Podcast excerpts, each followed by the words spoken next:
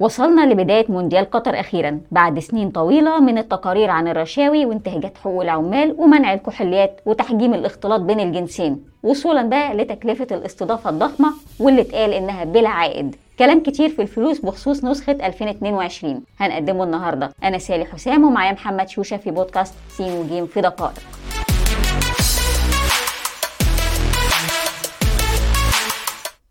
محمد ما تيجي نبتدي من الآخر؟ الكلام عن المصاريف بتاعت الاستضافة الخيالية ده بجد؟ آه، تقصدي الكلام اللي سمعناه عن 220 مليار دولار والكلام ده؟ آه. آه لا مفيش الكلام ده الحقيقة. الحقيقة إن الرقم أعلى من كده بكتير على الأقل بحسب التقديرات اللي قيمتها الإيكونومست ب 300 مليار دولار على أقل تقدير. ده إحنا بنتكلم هنا عن المصاريف الرسمية اللي هي متسجلة في الورق غير ال الكلام اللي جاء بقى عن اللي هو التقارير عن حاجات اتدفعت من تحت الترابيزة اللي اتصرفت على مدار سنين عشان قطر تضمن من الأول إن هي تاخد حقوق التنظيم وبعد كده لما بدأ الكلام عن ال- العك يبدأ فهي يعني يقال إن هي دفعت فلوس أكتر عشان ما يتواجهش أي تهديد إن الحقوق دي تتسحب منها طيب نركن الكلام عن اللي تحت الترابيزة شوية. هل من الطبيعي إن أي دولة تصرف المبالغ الضخمة دي كلها على بطولة زي دي؟ يعني خلينا نتفق من الأول كده إن استضافة بطولة مهمة بحجم كأس العالم أكيد مكلفة. فهنروح لروسيا مثلا فصرفت. هنروح للبرازيل صرفت. أي دولة استضافت بطولة بحجم ده قبل كده صرفت كتير. بس يعني تخيلي مثلا إن روسيا صرفت 14 مليار بحالهم في 2018 البرازيل صرفت 11.5 مليار في 2014 فنيجي نقارن بقى ما بين الأرقام دي ونروح نشوف اللي قطر صرفته هنقدر نفهم إيه الفرق اللي بيميز بوضوح الاستضافة القطرية ل 2022 واللي بحسب بعض التقديرات إن اللي قطر صرفته متجاوز مجموع الصرف اللي حصل على استضافات كأس العالم من أول ما بدأ ولحد النهارده. طيب والموضوع جايب همه يعني يعني ده هيدخل لها عائد زي اللي دفعته؟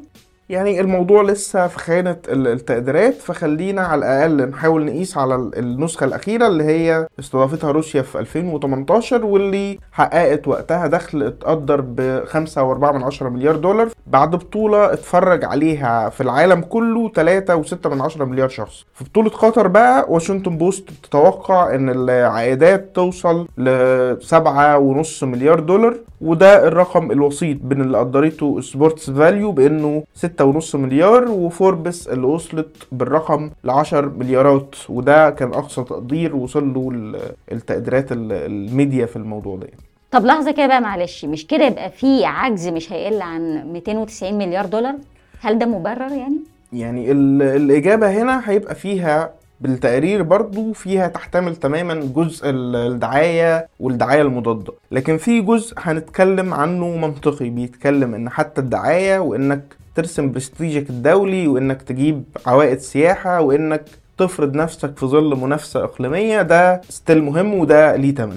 لكن حسابيا الرقم اللي صرفته قطر كان ناتج عن معضلة أو أزمة مش ناس كتير اتكلموا فيها. المعضلة دي ببساطة إن أي دولة بتروح تقدم تقول يا فيفا أنا عايز أستضيف كأس العالم بيبقى عندها امتداد جغرافي الدولة كبيرة وعندها بنية تحتية في أكتر من مدينة اللي هي بشوية تطوير الدنيا هتتظبط يعني اللي هي هيبقى المصاريف أقل. في حالة قطر بقى الموضوع مختلف كتير لأننا بنتكلم عن بطولة بالكامل هتتنظم في نقطة جغرافية ضيقة. ال- التقديرات بتقول إن كامل المساحة اللي بتستضيف كأس العالم مش معدية 31 ميل من كورنيش الدوحة الرئيسي. يعني العاصمة اللي هي أصلا صغيرة جغرافيا هتستضيف مليون مشجع اللي هم تقريبا تلت المجموع اللي بيبقى مقيم في الدولة بالكامل. في الأحوال العادية هيدخلوها كعدد إضافي لمدة شهر. فبالتالي كان في حاجة إن أنت توفر توفر استضافة وتوفر ملاعب توفر حاجات كتير يعني.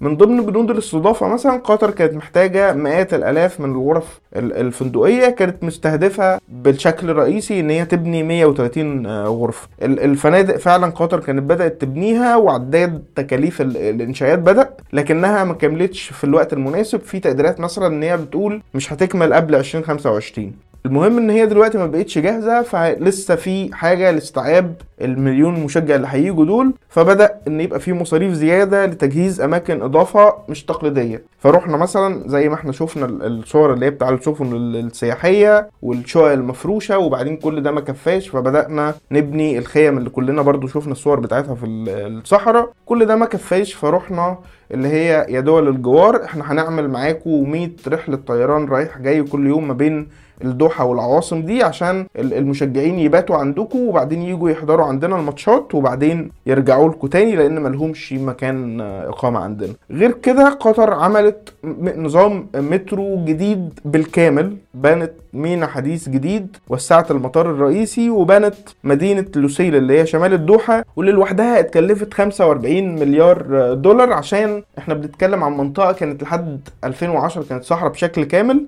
أنت دلوقتي بتحولها لمنطقه مش بس سكنية منطقة ممتدة منطقة حضريه هتستوعب في ال- في التقديرات يعني قادرة تستوعب 200 ألف مواطن. اللي هم تقريبا لو رحنا لعدد السكان الأصليين لقطر بقى فاحنا تقريبا بنتكلم عن تقريبا نفس النسبة يعني اللي هي من 200 ل 350 ألف. يعني نفهم من كده إن دي استثمارات بنية تحتية ومفيش فلوس اتصرفت في الأرض يعني.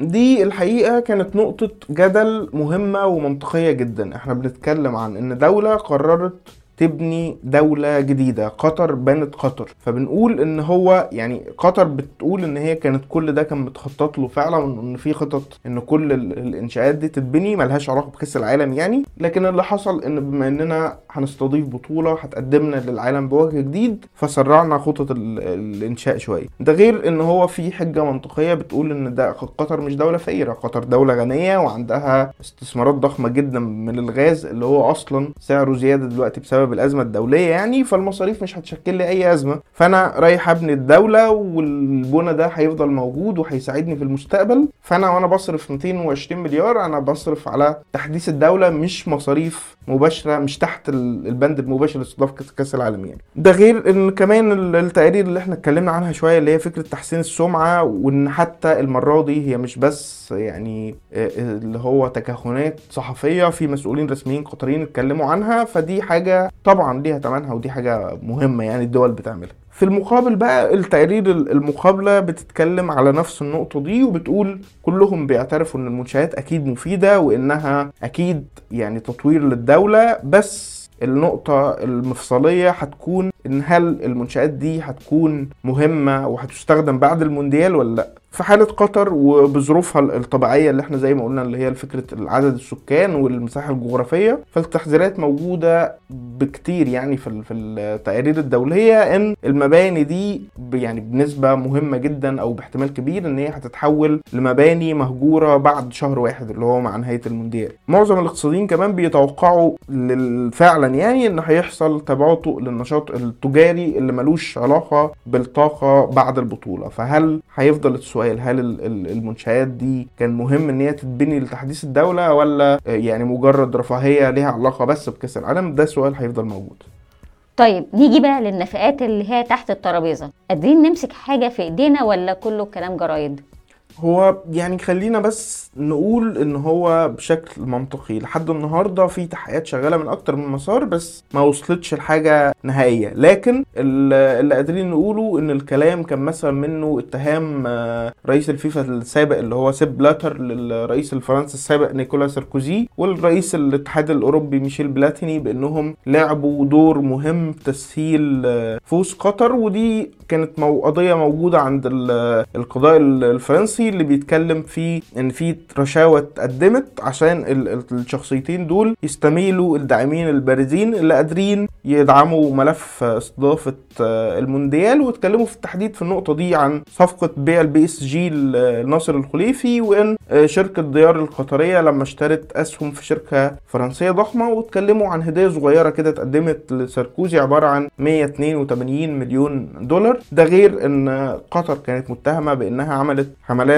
علاقات عامة مدفوعة وقام عليها عناصر سابقة في مخابرات الدول الغربية منها أمريكا مثلا عشان تشوه ال- الملفات ال- ال- المنافسة. كمان كان في تحقيقات صحفية ضخمة عملتها ساندي تايمز عن الرشاوى منها اللي هي فكرة ال- الرشاوى بمبالغ وصلت لنص مليون لأعضاء تنفيذية ال- الفيفا. والموضوع وصل عند الدول الإفريقية اللي هي كانت بتعول أكتر على اصواتهم يعني لمليون واتنين من عشرة لكل واحد فيهم.